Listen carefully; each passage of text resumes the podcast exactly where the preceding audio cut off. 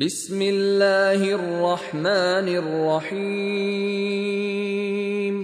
والعاديات ضبحا فالموريات قدحا فالمغيرات صبحا فأثرن به نقعا فوسطن به جمعا. إن الإنسان لربه لكنود. وإنه على ذلك لشهيد وإنه لحب الخير لشديد أفلا يعلم إذا بعثر ما في القبور وحصل ما في الصدور إن ربهم بهم يومئذ لخبير Sura Al-Adiyat Ang mga rumaragasa Sa ngalan ng ala ang mahabagin ang maawain.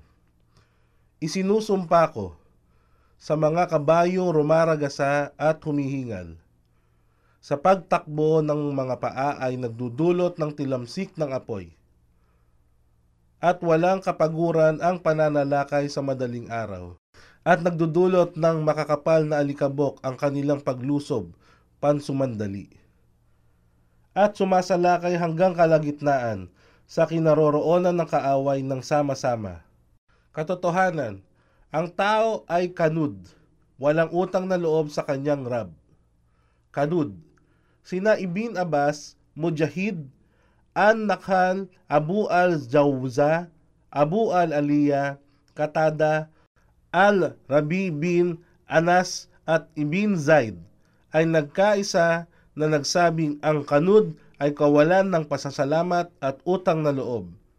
Si Al-Hasan ay nagsabi, ang kanud ay isang tao na binibilang ang mga masasamang pangyayari na dumating sa kanya at nakalimutan naman niya yaong lahat ng mabubuting pagpapala na ipinagkaloob sa kanya ng ala.